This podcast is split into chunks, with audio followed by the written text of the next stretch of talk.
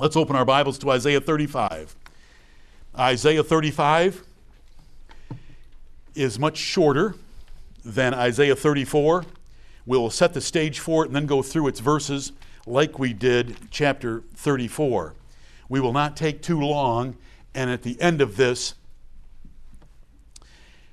exposition of the 35th chapter, we will have a long prayer or a longer prayer involving many national blessings that we enjoy in this country, and we have them. Amen. Isaiah 35. I like to summarize it with one sentence this way A remnant returned from Babylon with God's blessings that extended, those blessings extended to times of the Messiah. Verses 1 and 2 is the reversal of fortune for Judah. Verses 3 and 4, the encouragement to the Jews. 5 through 7, the blessings that reach all the way to Messiah. And verses 8 through 10, a highway of holiness to Zion. Let me set the context here for this chapter. There isn't a reason that it shouldn't be attached to 34. It's divided by our chapter divisions, and that can sometimes throw people off. But 34 was pure judgment, 35 is pure blessing. And it's two different groups of people. And the transition is not named, the transition is just assumed. And so you've got to bear that in mind with me. Allow me to share these thoughts with you before I go through the verses. First, setting the context is really important, very important, as I hope you saw even last Lord's Day from chapters 32 and 33, that once we set the context and we have enough evidence to make a choice that this is Assyria, that this is Sennacherib, we have a time frame, we have a Hezekiah, we have an Isaiah, we have a Shebna, we have an Eliakim, we have things that we know from the rest of the book of Isaiah and from other chapters and books in the Bible. Setting the context is very important. There are words missing in this chapter of 35 that would be helpful. And when we're lazy and wish that the Lord would spoon feed us, we can say we wish that there were words there like this I wish that there was the word ensign or the word son, anointing, child, root, David, Messiah, Gentiles, nations, virgin, spirit, people, branch, reign, and words like that to make it overtly messianic. But there aren't any of those. However, what do we have? Isaiah 34 is by Nebuchadnezzar's war against Edom, which we covered this morning, and the area nations. But the time frame of Isaiah 34 extended beyond 110 years, didn't it? From Hezekiah to Nebuchadnezzar taking the city was 110 years or so. And it extended way beyond that because the prophecy wasn't fulfilled until New Testament times, about 105 AD, when the Emperor Trajan completely fulfilled Isaiah 34, just like it took that long to fulfill Isaiah 13 about the total desolation of Babylon. Since I have Isaiah 34 in my back pocket, since you have it on the left page of where 35 is on the right page, and it took 34 to be completely fulfilled in New Testament times, I'm comforted that if I see initiation by Cyrus the Persian and a recovery from Babylon, that the verses may also be describing something that happens as late as the New Testament. Right. You say you'll do anything to find context. Amen to you for saying that. Because without context, we are lost. So I like that's a starting point. Keep listening. We're setting the context right now.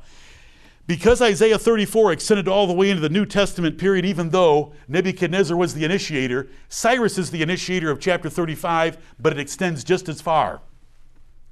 Isaiah 24 and 25 are very, very similar to 34 and 35. 24 is all judgment, and 25 is blessing, and it definitely extends to Messiah. So when we find a parallel passage in Isaiah just a few chapters ago that lines up comparably to what we have in front of us, and it has judgment, and then it has blessing, and the blessing extends all the way to Jesus, our Lord, we can see that in 35, because we've got terminology there that can certainly extend to him, we feel more comfort yet. So I'm, I'm building your comfort like I've had to have my comfort built in recent days. Isaiah 35 4, look at it now. Isaiah 35 4 has a salvation in it. He will come and save you, which is fulfilled more completely by far in Jesus Christ than anyone else. Right. Salvation for the Jews. If you go back and read Luke chapter 1 and, and Luke 2 and 3 and see what Zacharias prophesied, what Mary said to Elizabeth, it's about salvation and the defeat of enemies that extend beyond just ordinary natural defeat of enemies to salvation that we have in Christ our Messiah. Verse 6 has waters breaking out, which we can cross reference rather easily with this same event and time and people in Ezekiel 36, where God said that He would sprinkle clean water upon the Jews when He brought them back and give them a new heart. And so we see a spiritual fulfillment in water. And so when we look at this water, this water is causing some things, and this water is connected to a highway because the, the water is in verse 6 and the highway is in verse 8. Let me tell you what I could do, and I don't think there'd be anybody here that could gainsay me. I could make this entirely Cyrus and the regathering of the Jews from Babylon to Jerusalem, period. And I could justify it with, with cross references in the book of Isaiah and elsewhere. Entirely literal back then. Or I could make it entirely spiritual and see Jesus in every word. And I'm not going to do either. Right. I'm going to do what I did in 34 and show you both. There's going to be a sword that's Nebuchadnezzar's, but it's not going to be completely fulfilled by Nebuchadnezzar, but many others after him. And we're going to see Cyrus isn't going to be named here, but that is who released them from Babylon. But then we're going to see it extending all the way into the New Testament and gospel era blessings being part of it. So it may sound like I think you just gave us a double interpretation of some verses. I think I can come up with a triple. Just like I can in 34. I can show you that Nebuchadnezzar initiated, but others had to follow up to fulfill it completely until Edom was entirely desolate. Media did not make Babylon desolate. Many others contributed later. And as we go into 35, there will be others as well. But we have waters breaking out, and they could be just natural springs appearing in Israel to improve their agriculture, or it's talking about some waters that we can find by cross reference that are related to a highway of holiness. 35 and verse 8, we have a highway of holiness, and thank you, Lord, because in chapter 11 and chapter 19, we have already run into a highway. There are no other highways in the book of Isaiah except a highway that came to the fuller's field where Isaiah met Ahaz and talked to him, and that was a literal highway. This is a future highway that's going to be built, and it's called the Highway of Holiness. And it's the one we better be on. But we've got that in verse 8 of Isaiah 35. There's an highway there and a way, and it shall be called the way of holiness that doesn't really have a literal fulfillment or a national fulfillment like it does a spiritual and a religious fulfillment in Christ. In verse 10, we have everlasting joy without, without sorrow or sighing. And if you read Haggai and Zechariah and Malachi, what those 49 years when they rebuilt the temple, in Daniel's prophecy, what was it called? TT. Troublous times. Remember? It was called troublous times. But we have everlasting joy, and them, them just being full of singing praise, and sorrow and sighing will flee away. That's a little better than we can read fulfillment in the rebuilt Jerusalem. Okay, do I have more? Look at, look at chapter 36. Now it came to pass in the 14th year of King Hezekiah that Sennacherib, king of Assyria, came up against all the defense cities of Judah and took them. Is that a prophecy? Is 37 a prophecy? Is 38 a prophecy? Is 39 a prophecy? Is 36, 37, 38, and 39 2 Kings 16 through 20 and 2 Chronicles 28 through 32? Yes. It's an addendum stuck in. It's not a prophecy of Isaiah. He's just put in there the record of what actually happened with his prophecies in front of it. So, what's the next word? What's the next verse after 35:10? Could I hear it?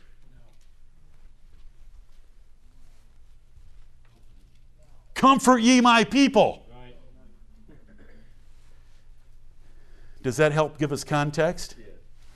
Because when you look at 36 through 39, is, is there a prophecy anywhere in there? No. So it's not connected to the prophecy of 35. Is there a prophecy in 40, verse 1? And so if you, if you understand that 36 through 39 is not part of his preaching, he's recording history just like the recorder did for Kings and the recorder did for Chronicles. And his prophecy, building up to a point, is left alone for four chapters, and it resumes with, Comfort ye my people. And we've got John the Baptist and Jesus Christ right in front of us. You say, I like that answer. Amen. Chapter 40 through 48 is going to be about two men 40 through 50, 40 through 60. It's going to be about two men Cyrus, Jesus. Right. Cyrus, Jesus. Isaiah is the one that taught us look in the book and read. He gave all those prophecies about Sennacherib and Assyria. Then he laid it out by putting the history for the third time in the Bible between the end of his prophecies about Assyria and the beginning of his prophecies about Cyrus and the gospel era. And so when you when you look at those and understand, well, he just stuck that in there for the fulfillment of what he prophesied. His prophecy ends with the redeemed of the Lord coming to Zion, and sorrow and sighing will flee away. Comfort ye my oh yes, Lord. The ransomed of the Lord returned to rebuild Zion but they looked way past that little shack they built him to the glory that would fill it. Right. Like Haggai said, the glory of this latter house will be greater than the glory of the former house because they saw the desire of all nations coming to that second temple. And even when the desire of all nations came to that second temple as a little baby, it was better than anything Solomon's temple had ever had. Amen.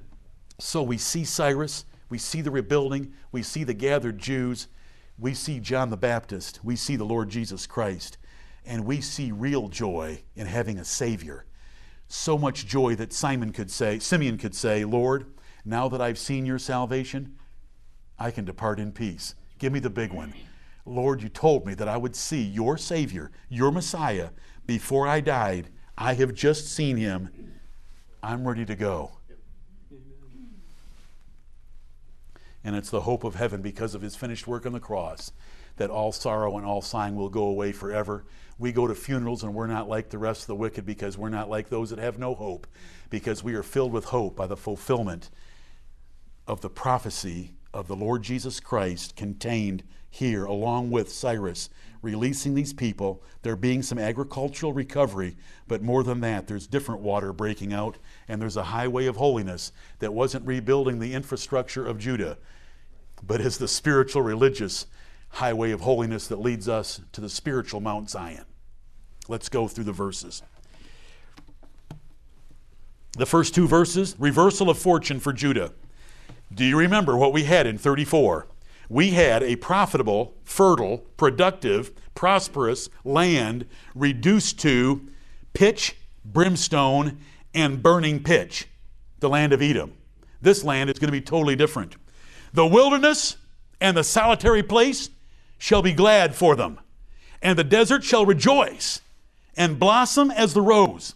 This is Judah's land for Judah's people coming back from Babylon, totally different than 34. There was nothing blooming in Edom. It was a burning pitch wasteland. The wilderness and the solitary place shall be glad for them. That's an emotion, like the next clause. And the desert shall rejoice and blossom as the rose. The territory would cause the people of God to celebrate the restored prosperity being back in Judah. It shall blossom abundantly, the desert, what had been desert, and rejoice even with joy and singing. Deserts don't rejoice with joy and singing, but the people that are back in their home do. The glory of Lebanon shall be given unto it, the excellency of Carmel and Sharon. They shall see the glory of the Lord and the excellency of our God.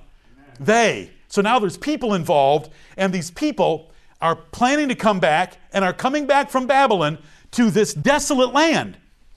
Edom was prosperous, made desolate, and left desolate.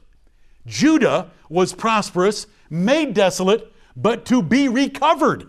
Very different than how God dealt with Edom. And so these two verses are describing what looked like a wilderness for 70 years and what looked like a solitary place and a desert for 70 years, but now it was rejoicing, it was blossoming, it was blossoming abundantly, and God gave it the glory of the three most prosperous places in the area Lebanon, Carmel, and Sharon. He exploded the place with renewed prosperity and brought them back home and turned it from the wasteland that he had left it by the Chaldeans to their new home again because he, he was through with them. He was through chastening them. And now he wanted to embrace them and bless them. And so that is the first two verses of Isaiah 35. The wilderness and the solitary place exploded with thanksgiving and praise from God as the people arrived on it and God blessed it. Can we see? Uh, we could see things there in that first two verses. I, I want to be so careful with you and not spiritualize things, and so it becomes Johnny's bedtime stories. Because that's not Bible preaching. I want to read in the book and the law of God distinctly and give you the sense to the best of my ability. Can I look at that and know that we Gentiles were a desert and a wilderness place and a solitary place? and God calls, caused us to blossom, I could preach it for an hour. But I don't have Gentiles and nations here, so I'm reluctant to do that. I'm content with the first two verses at God taking the prosperous Edom in chapter 34 and making it desert, and taking the desert of Judah in 35 and making it prosperous and fertile by his blessing. They're going to rebuild their temple, they're going to rebuild their city, they're going to regather for worship, and they're going to be back like it used to be. And that's what they're hoping for, and that's what they're celebrating. And so we see the first two verses. If I go beyond that, then we start down a path where we don't really have a compass or a guide or road signs. You can't, you know, you can question me, I could blow smoke at you, and we wouldn't be able to determine where we should be. And so, with the context introduction that I gave you, I'm just going to leave it right there because I can get enough before I get out of this chapter that's a little plainer. And I know he did this stuff, these things, naturally when he brought them back because I can find it in other places.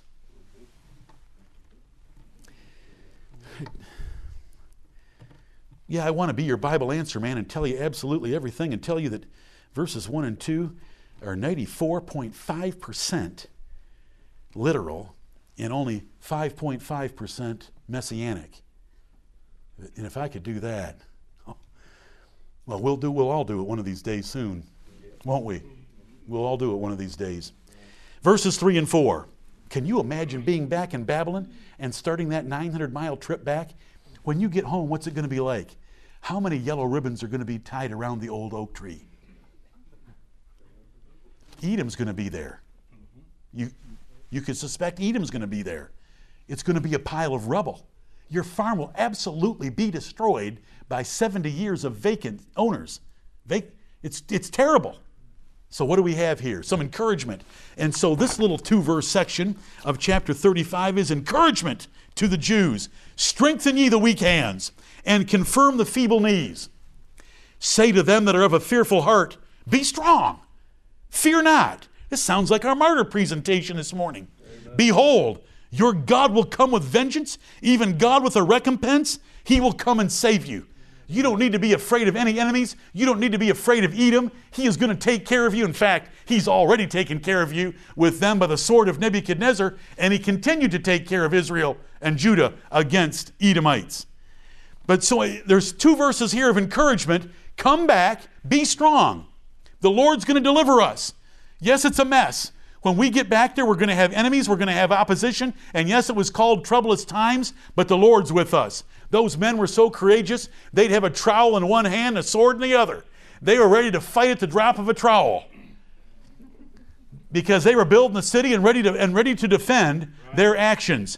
But this is what the people of God ought to do based on the promises of God, because we have had promises all the way from chapter 2 in the first few verses that the mountain of the Lord's house is going to be established in Judah, and all nations are going to flow to it. Prophecy after prophecy, with a highway of holiness in chapter 11, and a highway from Assyria to Egypt in chapter 19. All of that was preparatory to getting here.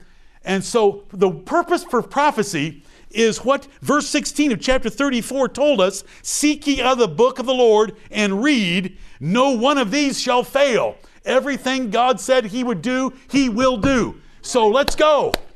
Let's go. Let's go. You say you sound like a cheerleader. Isn't that 20% of a pastor's job?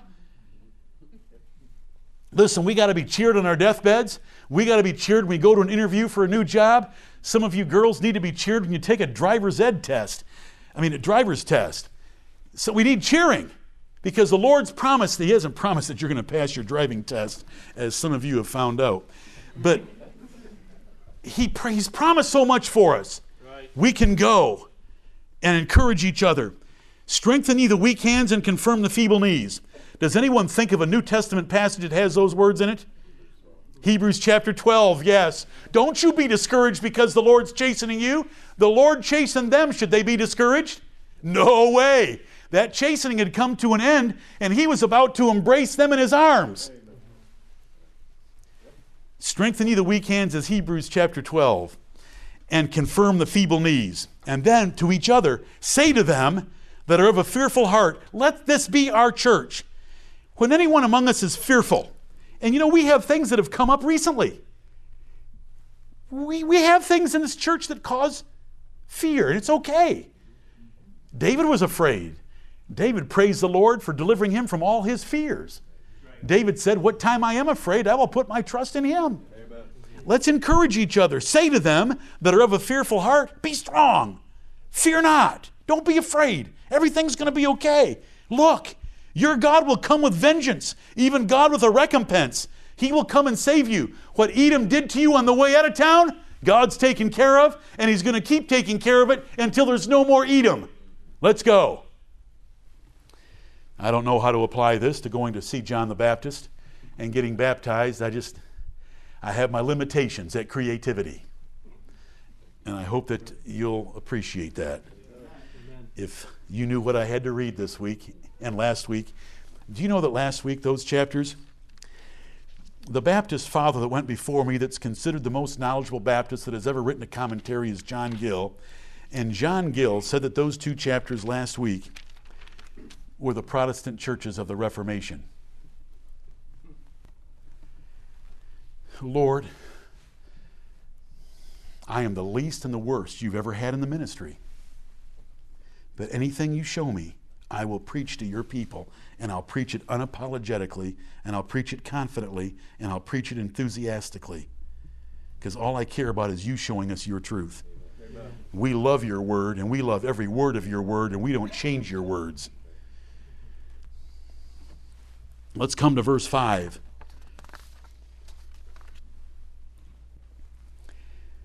Five through seven. Then the eyes of the blind shall be opened, and the ears of the deaf shall be unstopped.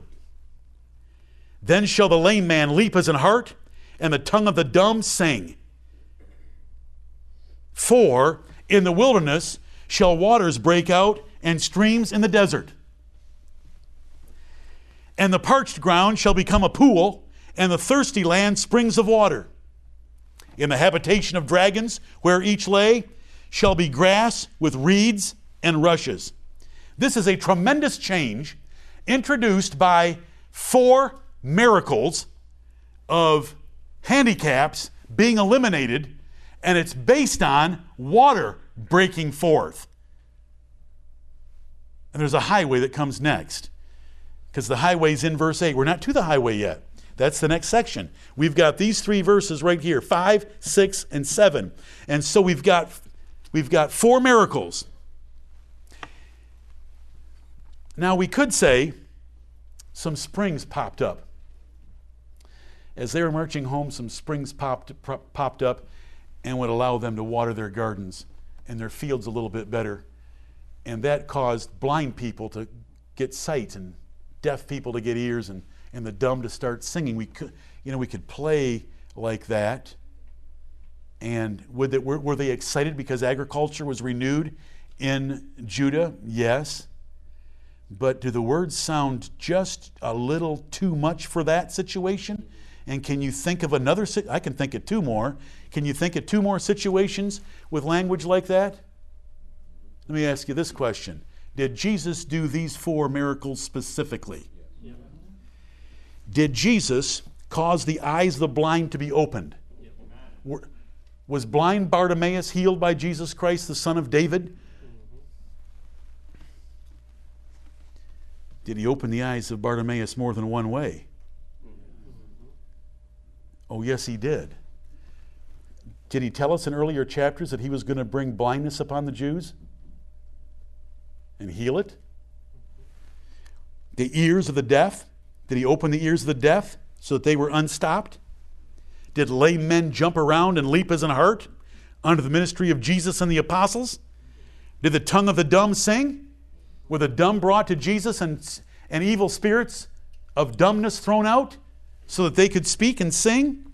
For, for, in the wilderness shall waters break out. Now, when I've got a connection like that, just because a spring popped up on his farm, it can be compared to the blind seeing, the deaf hearing, the dumb singing, and the lame leaping? Nah. Is there another explanation that fits better? The pouring out of the Holy Spirit of God upon John the Baptist and the Lord Jesus Christ, Jesus Christ's healing ministry, John the Baptist preaching ministry, it changed Judah. And it was what everything was pointing toward. Why did he bring them back? For my name's sake. Why did he ever preserve Judah? Because of the anointing. Who is the object of the anointing? Not David. David's long dead. It's the Lord Jesus Christ, the Son of David. When I look at these three verses, I see that I can see several ways they could be. The way that I want to share with you is the sense of these three verses is Jesus Christ performed these four miracles literally, and it was based on water bursting out where there had not been water like this before, that Jesus Christ was anointed with the Holy Ghost above measure. And it burst out and it changed everything. That dry nation, that the only thing it had going for it was the law of Moses, animal sacrifices in a temple system of religion, now had John the Baptist, the Lord Jesus Christ, redemption by his blood on the cross, and the pouring out of the Holy Ghost that was done on the day of Pentecost and filled that place. Every, every drag, listen, we're dragons tamed by the Holy Ghost. We're places that were parched, changed by the Holy Ghost. Backwoods Galilee. Galilee was backwoods rednecks. They were changed. They loved the Lord Jesus Christ maybe more than any other place. I mean, Bethany only had a few. Bethany loved the Lord as well. And this is the sense that the Lord has shown me for these three verses here 5, 6, and 7 that when you see the miracles of Jesus in the verse 5 and the first half of verse 6, there is a connection after that colon telling you the explanation follows for, and we have a coordinating conjunction in the wilderness, waters are going to break out. We have a highway of holiness that we've got to deal with. Are you going to tell me that in verses 5, 6, and 7, all we've got are farmers doing square dancing because they have a new spring on the property, but verse 8 is going to be a highway of holiness leading to the kingdom of Jesus Christ? it doesn't fit in my little mind. And I hope it doesn't fit in yours. I hope you can see 5, 6, and 7 as the Lord Jesus Christ and the waters breaking out. Ezekiel 36, okay, you don't believe me. Ezekiel 36. Let me share some verses with you from Ezekiel 36 about, you know, and these are Presbyterian verses. This is how Presbyterians get sprinkling into the New Testament, if you want to know. There's only one way, one passage. There's no other place. Ezekiel 36, verse 24 For I will take you from among the heathen and gather you out of all countries, and I will bring you into your own land. Look back at 30, 23 so I can share with you what I told you earlier. I will sanctify my great name, which was profaned among the heathen, which ye have profaned in the midst of them. And the heathen shall know that I am the Lord, saith the Lord God, when I shall be sanctified in you before their eyes. That is Him saying, I'm going to do it for my own self. I'm not going to do it for you because you people have profaned me while you've been in captivity, even. But I'm going to do it for my own self. And I'll take you from among the heathen and I'll bring you back out of the countries where I've sent you. Verse 24. 25 Then will I sprinkle clean water upon you, and ye shall be clean. From all your filthiness and from all your idols will I cleanse you. A new heart also will I give you, and a new spirit will I put within you. And I will take away the stony heart out of your flesh, and I will give you an heart of flesh. I will put my spirit within you, cause you to walk in my statutes. Ye shall keep my judgments and do them, and ye shall dwell in the land that I gave to your fathers, and ye shall be my people, and I will be your God. I will also save you from all your uncleannesses, and I will call for the corn, and will increase it, and lay no famine upon you. Now, notice, he brings in agricultural prosperity right there at the end, but this is salvation, forgiveness of sins, and pouring out of the Holy Ghost. The Apostle Paul is going to bring this up in Hebrews chapter 8 as the new covenant with Israel. And so when we read when we read 5, 6, and 7 of Isaiah 35, where are we going to let our minds go? Let's keep them disciplined to Scripture. Was there a pouring out of Scripture that attended the miracles of the Lord Jesus Christ and changed the nation? Yes. Let's go to the next section, verses 8 through 10. And an highway shall be there, and a way, and it shall be called the way of holiness. The unclean shall not pass over it, but it shall be for those. The wayfaring men, though fools, shall not err therein. No lion shall be there, nor any ravenous beast shall go up thereon. It shall not be found there, but the redeemed shall walk there. And the ransom of the Lord shall return and come to Zion with songs and everlasting joy upon their heads. They shall obtain joy and gladness, and sorrow and sighing shall flee away. Those are New Testament, messianic, Jesus Christ only blessings that come through His gospel and His finished work on the cross as we get here toward the end. Looking at verse 8, and highway shall be there. Is this a literal highway? Did they have did they build a road? Did they have ex- excavators, bulldozers, earth movers? Did road signs pop in of the green the green type? You know that light up with your headlights at night that said the highway of hol- the way of holiness.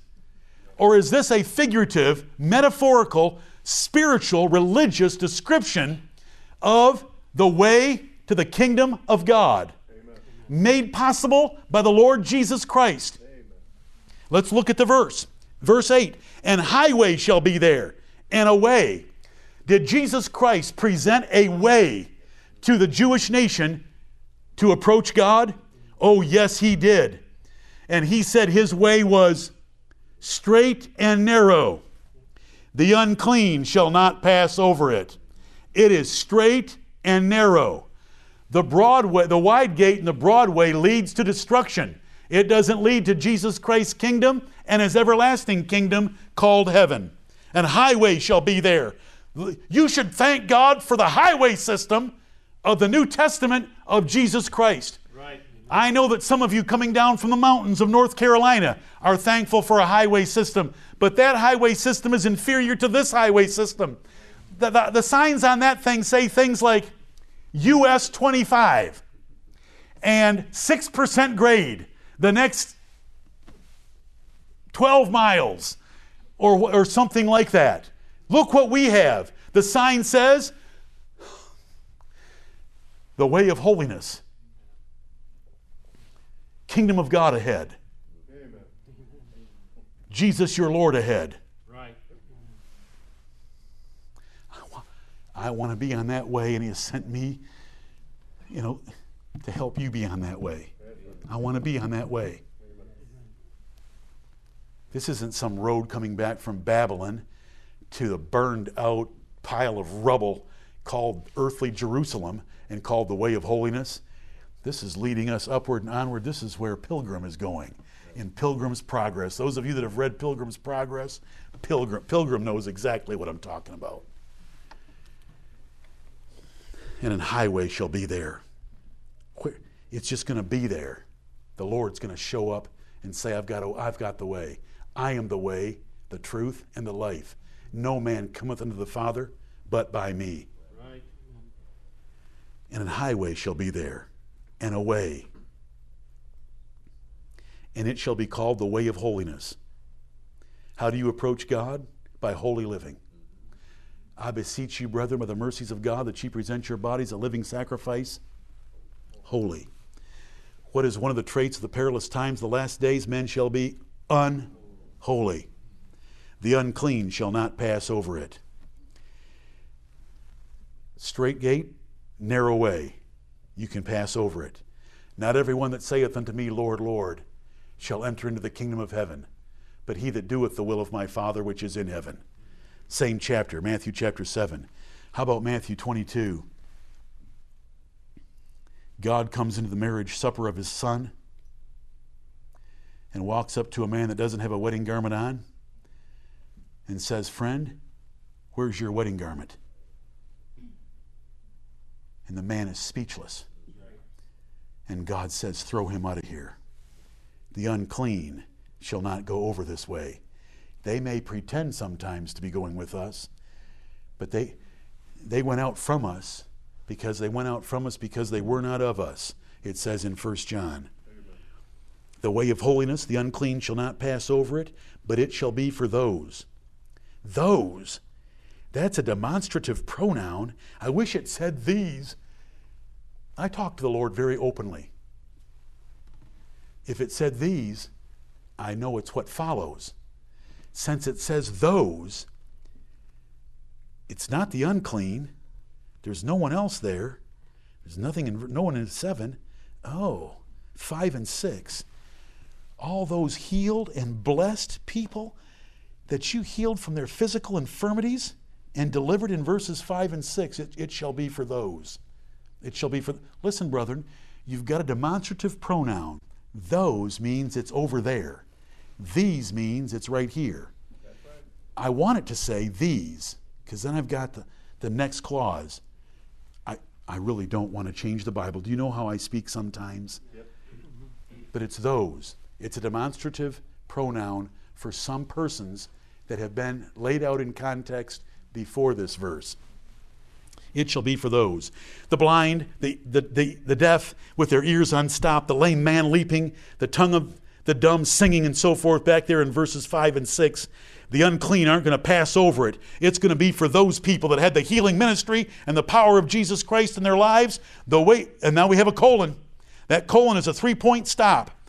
And if you'll notice when I read, I try to read these with their stops. A comma is one pause, a, a semicolon is two, a colon is three, and a period is four. So we've got a break after, but it shall be for those, because it's referring to someone else. The wayfaring men is a new group. The wayfaring men, though fools, shall not err therein. God has chosen the simple, the base, and the poor, and the nothings of this world to bring to nothing those things that are. And so we're, we're but wayfaring men. I love to tell the Lord I'm the least and the worst that He's ever had in the ministry. What do you love to tell the Lord about you? We're wayfaring men. We're wandering through this world, and the wayfaring man, men, though fools, though we're not very smart, though we're not very wise, does the Bible say these things about us? Yeah. God has not chosen the wise of this world as the, the citizens and heirs of his kingdom. He's chosen the fools of this world. Lord, I'm your fool. I want to be your fool. Did you know I tried to make our website with the title of Balaam's ass? Mm-hmm. Way back in the beginning in the year 2000, I wanted our website to be Balaam's ass because I felt more comfortable with that. But another Baptist preacher already had it.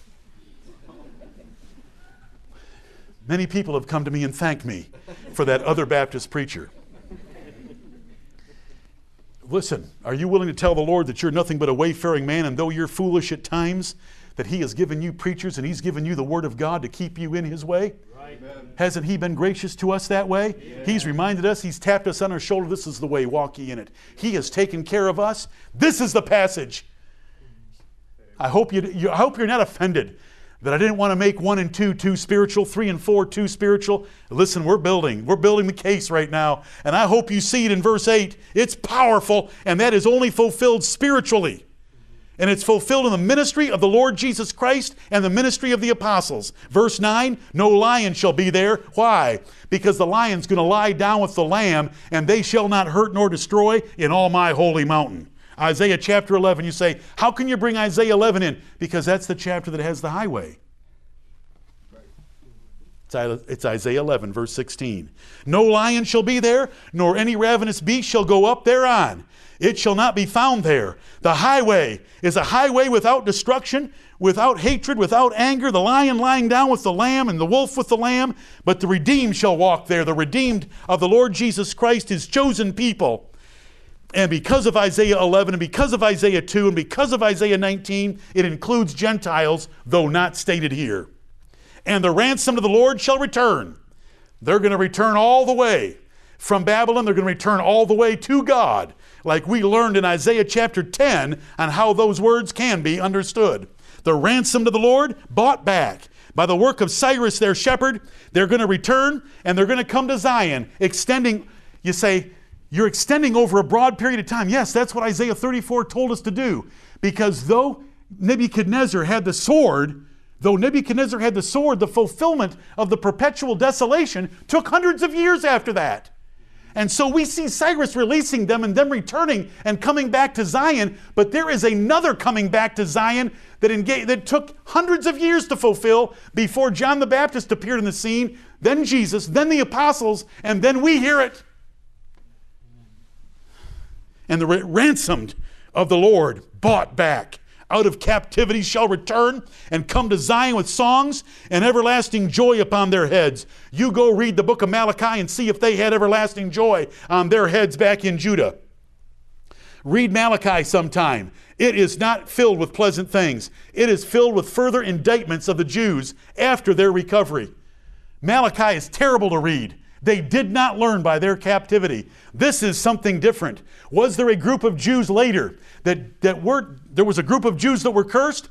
The last word of the Old Testament is if you don't repent and restore the relationships of fathers and sons, I will bring a curse upon the earth. And he cursed the Jewish nation. But those fathers and sons that were reconciled by the grace of the Lord Jesus Christ, they fulfilled the ministry of John the Baptist and were a people prepared for the Lord. Amen. Luke 117. Yep.